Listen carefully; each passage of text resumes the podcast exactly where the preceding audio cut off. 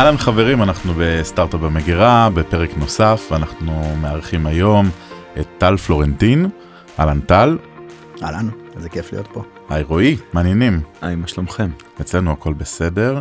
אני רוצה להתחיל בשאלה נוקבת, טל. איך יכול להיות בן אדם ששנים ממובילי uh, תחום user experience בארץ, מעצב, שם לב לכל דבר וכל פיקסל בכמעט כל דבר שרץ ב, ב, בעולם, מחליט פתאום לעסוק באודיו. וואי, זו שאלת... What the fuck, כמו שאומרים. שאלת מיליון הדולר, אבל התשובה רבה. הייתה בשאלה. אה, אמרת שאני איש user experience, user זה אדם בקונטקסט של ממשק דיגיטלי, אה, ולא אמרת בהכרח אה, ממשק ויזואלי. זאת אומרת, אם שואלים מה, מה זה user experience, what user experience is all about, אז על כל מערכות היחסים שלנו עם דיגיטל. ובאופן מעניין, אה, אנחנו רואים את זה לצד הלוגי בחיי, שהוא מאוד משמעותי. כשמסתכלים על uh, מערכת היחסים הדיגיטלית של בני אדם, uh, רואים שיש שם עומס מאוד גדול, ושדווקא העולם הקולי פותח המון זמן פנוי ואופציות לתקשורת, שבגדול, אני יכול להגיד מקצועית שבמשך uh, מעל עשור לא הסתכלתי עליהם בכלל, אף פעם. פתאום אני מסתכל ורואה מגרש פנוי, שאף אחד לא משחק בו.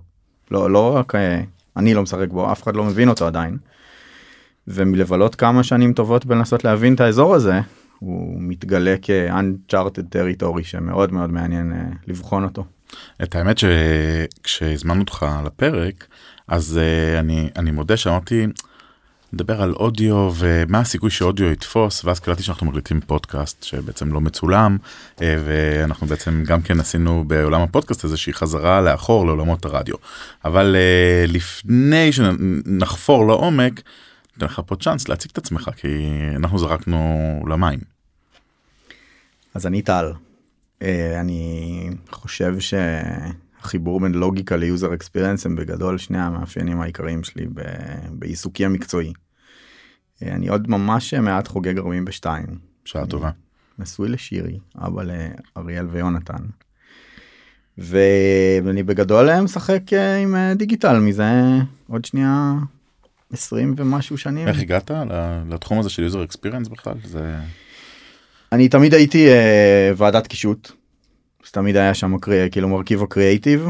אה, לימים אה, עברתי לעולם הפורמלי של אה, הנדסת תוכנה ודיגיטל וכולי. ב, עם, רשמית עם הצטרפותי ליחידות המחשב וממר"ם ועם הזמן כאילו העולמות האלה כל הזמן ניסו להתחבר ולא הצליחו.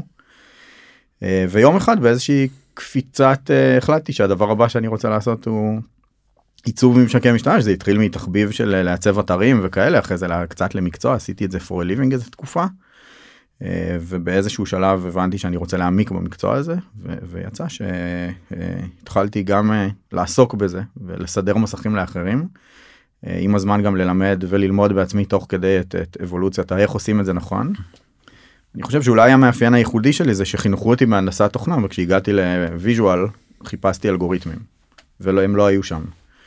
כשהם לא, לא היו שם אז, אז לקחתי על עצמי את האחריות לנסות ולהבין מה עובד ולא עובד ולבנות לעצמי את האלגוריתמים של אה, עובד לא עובד. ועם הזמן הסתבר שיש כאלה גם אצלי וגם מסביבי בעולם. אה, ועם הזמן אה, בעצם מתודולוגיות חוויית המשתמש הפכו להיות כזה my second name. אני חושב שאולי אחד הדברים הכי מגניבים שיצא לי לראות אה, שעשית ואני יודע על הרבה דברים שעשית אה, זה שזה זה הצחיק אותי זה כאילו דמיינתי אותך יושב בבית ורואה את הנחיתה של אה, בראשית אה, אי שם כנראה לא במקום הנכון ועל הירח. אה. ויומיים אחרי זה עולה אה, פוסט של אה, טל כשהוא אומר ראיתי את המסכים לא בדיוק התחברתי אה, ולכן אה, הנה הצעתי מתנה מה שנקרא אה, לחברים בבראשית איך נכון לייצר זה בעצם אולי משהו אחד חידד לי שאתה לא באמת מסוגל לשבת ולראות משהו מול העיניים שהוא לא נכון באיך שהוא משדר את המסרים שלו ופשוט להמשיך הלאה בחיים שלך. קודם כל בראשית היה נורא מאנרגיות חיוביות כי כל מה שעשו בבראשית הוא מופלא ואי אפשר לבקר ולא קצה קרחון של משהו והיה לי נורא חשוב שזה לא יבוא כביקורת אלא זה יבוא אני חושב שאני יכול לתת לכם משהו ממני כי אני מת על מה שאתם עושים והייתי רוצה להיות חלק מזה והנה אבל אתה יודע יכולת לכתוב אה, לכתוב להם אה, מכתב עם איזה ארבע נקודות אתה ישבת ואשכרה בנית עיצוב זה אני מניח שזה הייתה עבודה של שעות נכון זה לא היה איזה קודם כל לא, לא, לא רוצה לענות לך על השאלה הזאת כמה זמן עבדתי על זה זה לא לא בהכרח אה, תורם אה, לתדמית אבל לא כשאתה יודע מה אתה רוצה ואתה מאוד skilled תכננתי כ-160 מוצרים דיגיטליים אני זה מאוד קל להגיע כן. ליעד כשאתה זה, זה הכלי הביתי שלך. אה, אבל אני חושב שבהרבה מקומות אה, אני לא אשקיע את האנרגיות האלה כי כי, כי זה מוזר או כי זה יוצא דופן למרות שעשיתי רידיזיינים לפייסבוק וכל מיני כאילו נכון. תלוי באנרגיות עשיתי רידיזיין אחד האהובים עליי זה היה רידיזיין היה לפני איזה כמה חודשים אה, כזה השתלטות עוינת של של החמאס או משהו כזה על אתרים אז עשיתי להם redesign לדף השתלטות שלהם כאילו אם אתם כבר באים אז תעשו את זה כמו שצריך זה נורא שעשע רק אותי בעיקר. אבל אני חושב שאחד ה... אחת המחלות של להיות מאוד UX visual מודע זה שהעולם בלתי נסבל כל הזמן. עכשיו אחד הדברים שאני עושה זה מעניק את המחלה הזאת לאנשים אני מלמד אותם לשים לב לדברים שאתם לא רואים ביום יום. ומאוד מהר הם מסתכלים על הכל אחרת. המחיר של זה זה שכל דבר שאתם מכירים הוא משמעותית פחות טוב ואתם יודעים להסביר למה איך ואיך היינו מתקנים את זה. והערך המוסף זה שכשיניחו בידיי מוצר הוא יהיה הרבה יותר פרנדלי כי אני מודע להרבה מאוד דברים שלא ראיתם כן. בדרך. זאת אומרת אם אני אסתכל על איך אני מזמין אה, שתייה במכונת אה, משקאות. יהיה לי כבר תוכנית איך היינו עושים את זה מחדש אה, לגמרי כי, כי אני מאוד מאוד מודע למיקרו רגעים בדרך. תראה טל אני חייב לשאול אנחנו יושבים חמש דקות לי ברור למה אתה יזם פורץ דרך. ללא ספק אבל התוכנית הזאת היא ליזמים בתחילת דרכם. ובהנחה והם לא מכירים אותך והם לא יושבים איתנו פה איך הם הופכים להיות טל. איך הם הופכים להיות פורצי דרך. אני זה, זה קצת אה, זה קצת לא פייר כי אני חושב שבשביל להיות טל נקרא לזה כ, כ, הגדרה היו צריכים לקרות מלא דברים מקריים שבסוף התחברו לאחד ועוד אחד שהוא מאוד אה, די לא סטנדרטי אני חושב שקשה למצוא אחד ועוד אחד כזה סיפורים דומים. הייתי הייתי מגדיר את זה כמודל. קחו 15 שנה מש... מחייכם תקדישו כל פעם שלוש שנים למשהו אחר בסוף תגלו שיש לכם מלא skills שאפשר לחבר אותם למשהו אחד.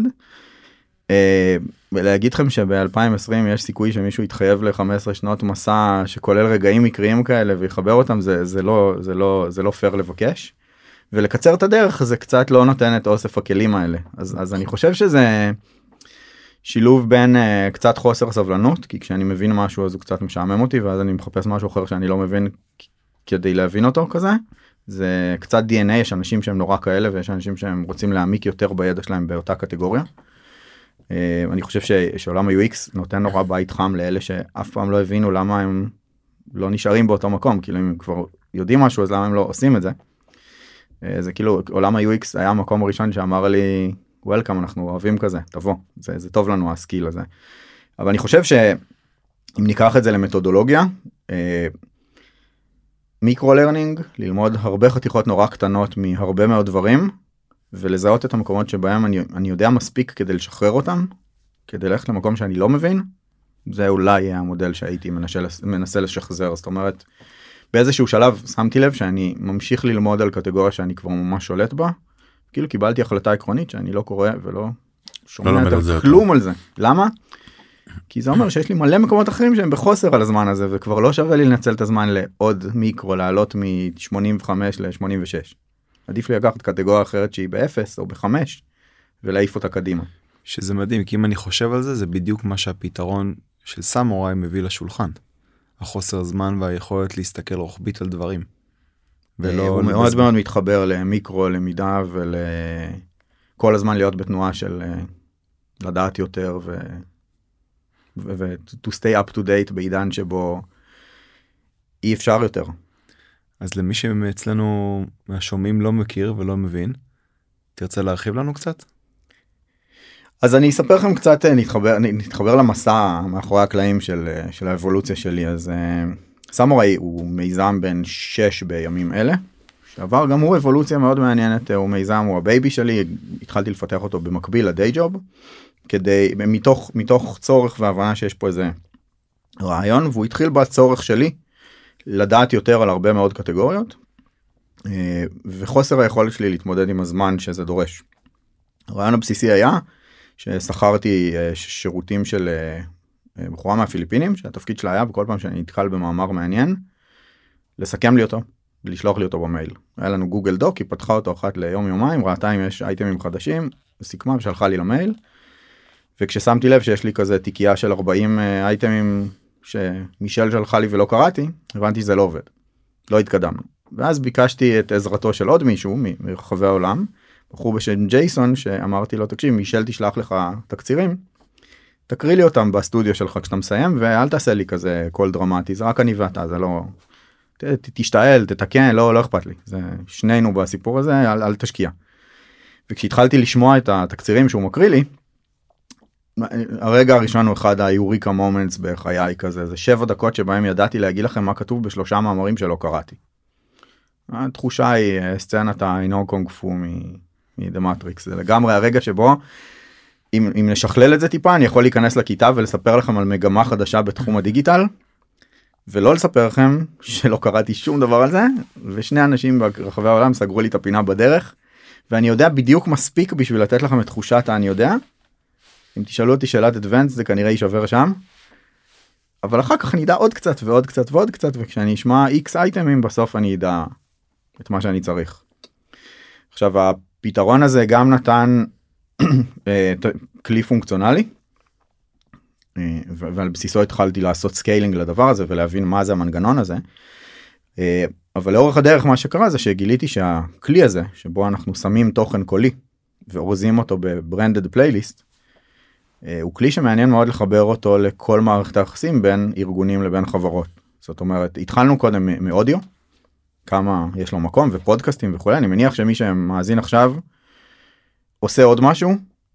שזה אומר אה, שוטף כלים נוסע, הולך כלים, בזה נוסע על קורקינט בזהירות אל תשמעו פודקאסטים וקורקינט. אה, נוהג גם תנהגו בזהירות וזה.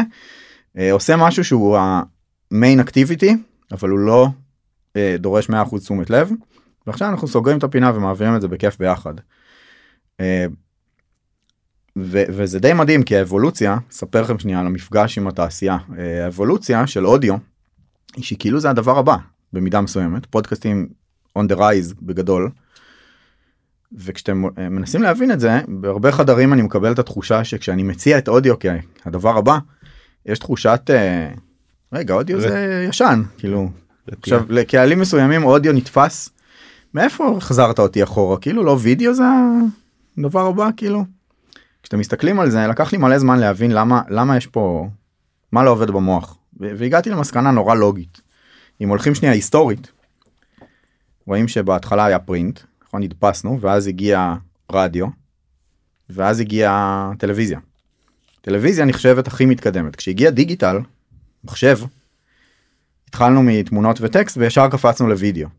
כשהיה אפשר וידאו זה גם היה אפשר אודיו אבל אודיו אף פעם לא היה מעניין.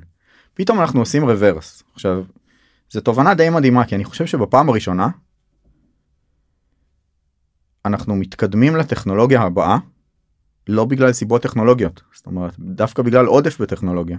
זאת אומרת למה לא וידאו אם אפשר כי, כי אין לי זמן לוידאו כי מסתכלים על ציר הזמן של קהל היעד שלי מסתכלים איפה נכנס טקסט ווידאו רואים שהמקומות האלה כבר עמוסים ב... או ניסיון לעבוד או ניסיון לא לעבוד כאילו אם אני בעבודה אני מנסה לעבוד ואז תיתנו לי תוכן משלים אני אגיד לכם לא עכשיו. אתם מכירים את זה מלשמור טאבים לאחר כך ולעשות פלייליסטים וכל אה, למיניהם. לי יש בערך 25 אה, טאבים כרגע פתוחים ונראה לי שאני ביום טוב. אז באזור ה-35 הבראוזר קורס יש לך רגע של פרידה ואז אתה מתחיל מחדש ואתה בסדר עם זה.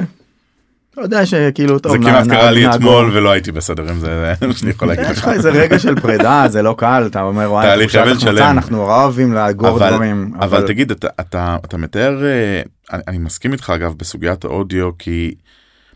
זה בדיוק דיברנו מקודם על אה, אני בעבודה שומע רדיו. אוקיי כי, למה כי זה בעיקר לא תופס לי את 100% הקשב שלי. עכשיו מה שסמוראי מנסה לעשות ואני מניח שאתה מוביל פה איזשהו מה שאתה לוקח את האודיו לאזורי ה marketing. בפודקאסט אנחנו לא בהכרח פעולה מרקטיאלית. אנחנו בעצם, עולם הפודקאסט הפך את הרדיו ל-VOD, נכון? אבל אתה מוביל קו אחר לגמרי. נכון אז אז פה זה נהיה מעניין מבחינתי אבל אבל בוא שנייה נדייק אה, אם אנחנו עושים user ניתוח user experience ומה מה שנתת הוא מודל מאוד אה, ברור כשאתה בעבודה ואתה שם מוזיקה. אני אני אתן לך דוגמה ל... אם אתה תשים מוזיקה שאתה לא רגיל לשמוע היא מאוד תפריע לך נכון. כי אתה לא רגיל. אתה תשים מוזיקה שהיא בפלייליסט הרגיל אני שלך שם גלגלצ. והיא יושבת על אה, יש כזה מדדי bpm מהירות הזה בגדול יושבת על, על סקייל מאוד מדויק. שנוח לך איתו ואתה רגיל ל, כאילו להתעלם ממנו הוא עוזר לך ל, ל, לנטרל רעשי רקע ולהתרכז יותר. יש כל מיני מחקרים לסוגי פוקוס וכאלה שרעשי אה, כאילו מוזיקת רקע מסוגים מסוימים מאוד עוזרת למקד את תשומת הלב. לאנשים מסוימים לא לכולם. יש אגב המלצה חמה אתר שנקרא אה, אתר שנקרא קופיטיביטי קופיטיביטי זה אתר מופלא שאתם יכולים להיכנס אליו לבחור את בית הקפה את סוג בית הקפה שאתם רוצים לשמוע ברקע. והוא שם לכם הקלטות של בתי קפה. מדהים. במקום ללכת לבית קפה כדי להתרכז אתם מכירים את הסוג נראה הזה לי מתאים מאוד בתקופת הקורונה. זה מעולה סוגר את הפינה במשרד אני מקבל את אפקט ה- אתם ממש שומעים ברעשים של אה, מלצרים אנשים מדברים ברקע בטון כזה בול זה. שם הרקע אם הוא יהיה שנייה ימשוך תשומת לב הוא יפריע לי. עכשיו ב- בזמן נסיעה למשל אתה עושה פעולה שדורשת איזשהו אה, נתח קוגניטיבי אבל יש לך פנאי קוגניטיבי לצרוך סקנדרי שהוא ערך מוסף educational ועכשיו אגב מגיע דיון מעמיק תשימו לב שאם הורדתם אה, אודיובוק והוא מוקרא על ידי מוקרא על ידי בן אדם אה, כזה לא יש תמיד מבטא הודי כל מיני כאילו כאלה. יש מצב שיהיה לכם נורא קשה או, והרבה פעמים אתם מכירים את או, או אגב הצד השני שזה טקסט טו ספיץ' רובוטי מאוד שאתם מכירים את כפתור הלחזור 15 שניות 40 פעם כן. כי אני יודע שבתקופה האחרונה לא הקשבתי אני יודע שהיה אבל אוסף המשאבים שנדרשו ממני כדי לעבד את התוכן ולהבין מה נאמר שם לא יסתדר עם, אה, עם, ה, עם, עם המשימה העיקרית שלי. כן.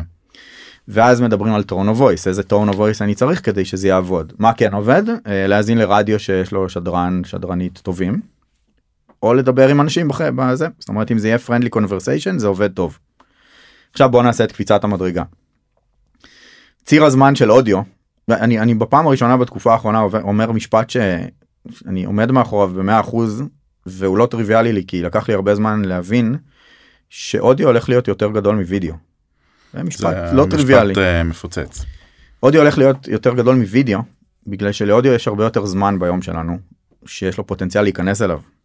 לוידאו יש את הזמנים שבהם אני יכול לראות וידאו. ואם אני בערב אני לא מדבר על, על לראות אה, אה, אה, טלוויזיה whatever נטפליקס. מדבר על וידאו functional כאילו וידאו educational או professional כזה. עכשיו בוא נלך לעולם ה marketing. כאיש marketing התפקיד של איש ה marketing הוא לתקשר אינפורמציה. כל מיני סוגים וכל מיני שלבים באבולוציה אה, לפני מכירה אחרי מכירה top of the funnel כדי בכלל ליצור להזמין אתכם למערכת היחסים שבה יש ידע בקטגוריה. הכלים שיש לי טקסט וידאו ואודיו. טקסט כולכם יודעים תשלחו לי מייל תשלחו לי ניוזלטר תשים אתר אינטרנט בבלוג אה, זה מה שזה לא יהיה. האפורט שנדרש ממני זה לקרוא לקרוא זאת המשימה בגדול הכי קשה בין האופציות. וידאו הרבה יותר קל לצריכה ועדיין דורש 100% תשומת לב. ושניהם דורשים שאני אהיה בזמן שאני מול מסך דומיננטי ב-100% תשומת לב עם פנאי ל-X זמן. ואז אני בא ומסתכל על אודיו כאופציה. ואז אומרים לי אודיו זה פודקאסטים. אז מה אני אומר? לא. פודקאסטים זאת אחת האופציות בקטגוריה שקוראים לה אודיו. עכשיו הפודקאסטים באופן כללי לאיש marketing לא בטוח זאת אופציה מדהימה כי זה ארוך. זאת הפקה מאוד מורכבת מה שאתם עושים פה הוא לגמרי לא טריוויאלי רוב האנשים אה, שניסו הפסיקו אחרי ארבעה פרקים ולעולם לא חזרו כי הם הבינו כמה זה מסובך. צריך אה, חדר אולפן וכולי בסוף בסוף כששואלים מה ה-ROI של זה אל מול ההשקעה ואל מול זה שהבאתם טאלנט וכאילו יש זה עובד. היא מוטלת בספק זאת אומרת האם יש ערך ישיר לפודקאסטים השאלה מרחפת מעל כל קטגוריית הפודקאסטים למרות העלייה שלה. עכשיו אני בא ואומר אוקיי האם חייבים פודקאסט? או האם פודקאסט זה התשובה לכל הדברים שאודיו יודע לעשות בצורה מאוד פשוטה תגידו לי לא יש מלא דברים שאני יכול לעשות. נכון? כתבתם אי-בוק של אה, pdf של 15 עמודים. אני שואל מתי אתם מצפים שאני אקרא 15 עמודים של pdf איפה איפה יש לי את זה ביום? איפה כאילו רציתם שאני אעצור את העבודה בדיי ג'וב או שאני אוותר על הזמן איכות בערב מול אה, מול נטפליקס או כאילו איפה אתם רוצים שזה ייכנס? זה ייכנס על השולחן שלי במשהו שאני לעולם לא אקרא. שזה אגב בסדר כי הורדתי ויש לכם את האימייל. אבל אם אתם רוצים שאני אצרוך את זה למה לא שתתנהגו כמו כמו פודקאסט אבל תנו לי את הערך שאתם יודעים לתת לי בפורמט כזה. אז זה בעצם אה, אם אני אם אני מפשט את זה אז אנחנו רוצים שהארגון ייקח את המסרים שלו שהוא היה עד אתמול מעביר בניוזלטר אה, או how to's כאלה שהוא מפיץ או דברים בסגנון. אני אחלק את זה לשתיים אחד קח את כל חומרי ה marketing שלך ותשאל מה אני יכול לעשות באודיו. אתה תראה שכמעט לכולם יש אלטרנטיבות אודיו לא רע בכלל. את ה-pdf ל-15 עמודים אני אחתוך לאייטמים קצרים והפוך אותו לפלייליסט. ואז אתה תצטרך מקום להניח את הדבר הזה שהוא ה branded playlist שלך ואתה תגלה שאין כזה. כי אתה לא תשים פלייליסט בספוטיפיי של תוכן של e-book marketing כי אין לך שם brand awareness כאילו אין לך נוכחות לא של brand. אליו. כן. אה, ופה בגדול הפתרון שלנו Summurai הוא ה branded playlist הוובי שלך שלא דורש תתקין אפליקציה אני יכול לשלוח אותו אתה תפתח אותו תוכל להקשיב לו on the go. והוא ארוז כפלייליסט ממותג. אז בחזון שלך אה, לא יודע מה מכבי שירותי בריאות ישלחו את הניוזלטר שלהם בעצם בפלייליסט. אני אקבל אז פלייליסט קודם כל אה, ב- במציאות של היום מכבי שירותי בריאות שולחים את הפלייליסט שבתוכו יש את, את הניוזלטרים שבתוכם יש כפתור play שפותח את ה player שלנו. אה, אוקיי אבל- אני לא ידעתי את זה. כן זה תודה לך על זה הרמה להנחתה היה נחמד. אה, אבל זה רק פרשנות אחת קח את זה להמון המון מקומות אחרים ותראה שאנחנו יכולים לקחת תוכן להרים להתאים אותו לפורמט. אה, לפעמים הוא יהיה ניתן דוגמה יש לנו איזה מערכת יחסים עם בית חולים גדול זה רמז אין, אין הרבה כאלה אבל אה, בשליחת הנחיות לקראת ניתוח. אה, אינפורמציה שהיא, שהיא פונקציונלית היא לא רק שיווקית אלא היא חלק מה- מה- מה-customer journey שלי. או מקומות שבהם אני במקום לשלוח נציג שירות מכירות להעביר מידע אנחנו נעשה את התוכן הזה באודיו ונשלח את זה כי לא צריך את ה live שם אבל כן צריך את האודיו כי יש בו חוויה מאוד מסוימת. או שיצא לנו לעשות אה, פלייליסטים. נגיד לאנשי מכירות של LG כדי ללמד אותם איך איך מוכרים את המכשיר החדש. אה, אבל בוא ניקח את זה לעוד מקום פרקטי. אה, אם לוקחים אחד הדברים שהכי מעניינים אותי ב-user experience זה, זה מודל ה-ROI על תוכן. לכל, לכל סוג של תוכן אפשר למדוד את הערך המוסף אל מול ההשקעה שלי. קחו וידאו, אה, תשאלו את עצמכם האם ה-45 דקות שצפיתי בהרצאת וידאו מכנס הצדיקו את ה-45 דקות? האם זה היה optimized model for that? או לחילופין כשקראתי מאמר של 200 אה, 2000 מילים במדיום או בבלוג שלכם או מה שזה לא יהיה. אה, המסקנה החותכת שיש לי מעולם האודיו זה אני אתן לכם את ארבעת המרכיבים לתוכן האפקטיבי ביותר עבור יוזרים. ברגע שהוא רלוונטי, הוא מגיע אליי בפוש, הוא קצר והוא באודיו, אתם תחוו את חוויית צריכת התוכן המושלמת. אוקיי, זאת הנוסחה. אם זה לא רלוונטי לי, לא משנה איך תשלחו לי את זה. מה זה משנה? דחפו לי את זה בזה, ת- תביאו כרוז לבית שלי, אני אגיד לו צא, אתה מפריע לי. נכון? לא משנה מה תעשו. זה השאלה הראשונה. תוכן חרא, סיים את הקריירה שלו בעולם. די עם זה. גוגל אולי זורם איתו, בני אדם לא זורמים איתו, אפשר להפסיק. אז, אז ארוך דורש ממני החלטה. אודיו הופך את הארוך לאופציה כי יש לי זמנים ארוכים של פקקים אגב לא לכולם ובעידן הקורונה כבר כמעט לאף אחד נכון. לא. אבל אבל כשאני שוטף כלים הזמן הסקנדרי הוא קצת יותר אה, פחות יקר אז אז כאילו יש יותר זמן להכניס את זה עבודות הבית. או בספורט אבל- אגב שיוצאים החוצה ו... אבל קצר ענייני אה, נותן ערך מאפשר לי לשמוע והבאתם לי אותו אני לא אני לא הייתי צריך לבקש אותו אלא הוא הגיע אליי כשאני צריך אותו. יצאתי מפגישה ואתם שולחים לי אותו ישר אחרי לסמארטפון או רלוונטי ואני יודע מה what's in it for me כן. מעולה. אז אנחנו אנחנו ממש לקראת סיום לדעתי אה, לפני שרועי מוריד לי פה איזה נבוט לראש אתם לא יכולים לראות את זה אנחנו יכולים רק לשמוע אה, אבל אם אני עכשיו רוצה להביא את זה למה שארגונים גדולים כמו באמת מכבי או בתי חולים או, או ארגונים אחרים ירצו להשתמש במנגנון הזה אני יכול ממש בקלות להבין אבל אני חושב שיושבים בינינו המון יזמים אה, בשלבים שונים של המיזם שלהם מקשיבים אולי לפרק שלנו ואומרים מה אני עושה עם זה עכשיו אוקיי אני מסכים עם האג'נדה נראה לי הגיוני מה שטל אומר איך היית מציע ליזמים שהם לא ארגון גדול לקחת ולהתחיל לאמץ את האסטרטגיה הזו של אה, audio marketing? אז קודם כל בוא נשאל למה. התשובה המהירה שלי ללמה זה ששני הערוצים האחרים של וידאו ואודיו ווידאו וטקסט כבר כל כך עמוסים בדברים של אחרים. כן. שלהיות more of the same זה, זה מאוד קשה אני רוצה קיצור דרך. אה, אודיו הוא קיצור דרך אם, אם מדייקים אותו. עכשיו מה שנחמד באודיו שמצד אחד ה production cost שלו הוא לא אה, לא יקר נכון. הרבה יותר זול מהפקת וידאו וכולי. אה, ו- ומצד שני הוא הרבה יותר personal ו friendly ו inviting מטקסט כתוב. אה, זה אומר אגב אחד הדברים שלמדנו לעשות זה לא להקריא טקסט כתוב כי אז הוא יוצא גרסה קולית של טקסט כתוב זה לא כיף לשמוע אלא ממש שיחה. לדבר את, ה- את התוכן זה לא בהכ- שיחה זה שני אנשים זה לא בהכרח שני אנשים מונולוג זה האופן אבל שבו אה, אני הייתי מתקשר איתכם עכשיו. להגיד את זה בגובה העיניים כמו שהייתי אומר לשאול האם אגב עוד עוד סוגיה מעניינת ששווה להזכיר כשאנחנו התחלנו לעשות תוכן קולי אה, מתקצירי מאמרים דרך לקחת תוכן ולהמיר אותו לשורט פורם אודיו ניסינו להיות נורא פרופשיונל פודקאסט אחד הדברים שגילינו אה, זה שיש גרסה אחרת והיא הלא professional אבל היותר אותנטי זאת אומרת אני לא קריין מקצועי אין לי קול של קריין מקצועי יש רעשי רקע. מצד שני אם אני אקליט את זה ואשלח לכם זה, זה, זה, זה יגיע כמו שזה.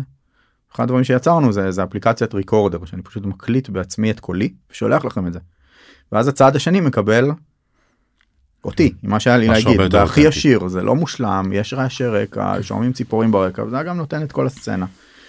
זה סוג מאוד מעניין ואולי נסיים בזה ש, ש, שזה כל כך uncharted territory שאנחנו בעצמנו מנסים להבין איך עובדים עם זה ו, ואיזה אופציות זה פותח ואני מדי יום לומד על דברים חדשים שלא חשבתי עליהם ש, שיושבים בול על המודל הזה. אה, ו- ואנחנו מאוד פרנדלי ומזמינים את כולם לשחק איתנו במגרש החדש הזה כי הוא חדש ומעניין ויש מעט מאוד מגרשים חדשים שאנחנו לא הכרנו קודם. אני אני לגמרי מסכים אני חושב שזה באמת uh, תחום uh, ש, שמעט מאוד uh, יודעים באמת לנצל אותו uh, ואני אני חייב להגיד שכל הרעיון גם של פיצול לחלקים קטנים של מסרים מדו, הרבה יותר מצומצמים והרבה יותר נקרא לזה קלים לעיכול אז גם מבחינת הזמן והקשב שאתה צריך להשקיע בהם זה גם כן דבר שהוא uh, בעיניי מאוד חשוב. Uh, אבל אנחנו נאלצים לסיים אז נראה אני מקווה שפתחנו לכם את הראש לתחום חדש. אה, ואנחנו מאתגרים אתכם אם אתם אה, מצליחים אה, לפצח את זה בעבור המיזם שלכם אז אה, ספרו לנו. טל ישמח לדעת. אני יכול להגיד רק דבר אחד לסיום. זה הפעם הראשונה שאני הייתי רוצה שפודקאסט יהיה ארוך יותר. אולי נזמין את טל עוד פעם. בניגוד מוחלט למה שאמרתי אגב אבל נכון. לגמרי, זה פידבק חיובי. יש לי המון שאלות. טל, תודה רבה. תודה לכם. תודה חברים. לילה טוב.